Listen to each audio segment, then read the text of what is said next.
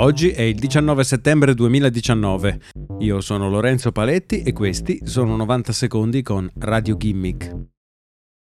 Le forze dell'ordine del Regno Unito hanno cominciato a utilizzare seriamente e su larga scala il riconoscimento facciale.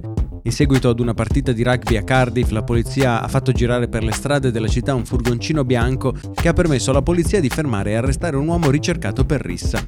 L'uomo è stato riconosciuto automaticamente da una telecamera montata sul furgone e collegata ad un sistema di riconoscimento facciale della polizia collegato ad un database di volti ricercati.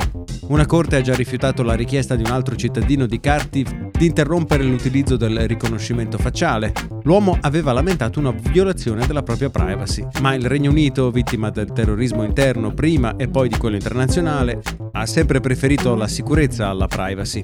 Posto che anche i cittadini accettino l'uso quotidiano di queste tecnologie, rimane da dimostrare la loro affidabilità. L'accuratezza del riconoscimento facciale infatti presuppone che l'algoritmo sia stato sviluppato in modo da non discriminare sesso e colore della pelle, ma i set di dati utilizzati per l'addestramento dell'intelligenza si focalizzano su particolari gruppi di persone, non consentendo così all'algoritmo di apprendere le sfumature di qualsiasi genere di viso.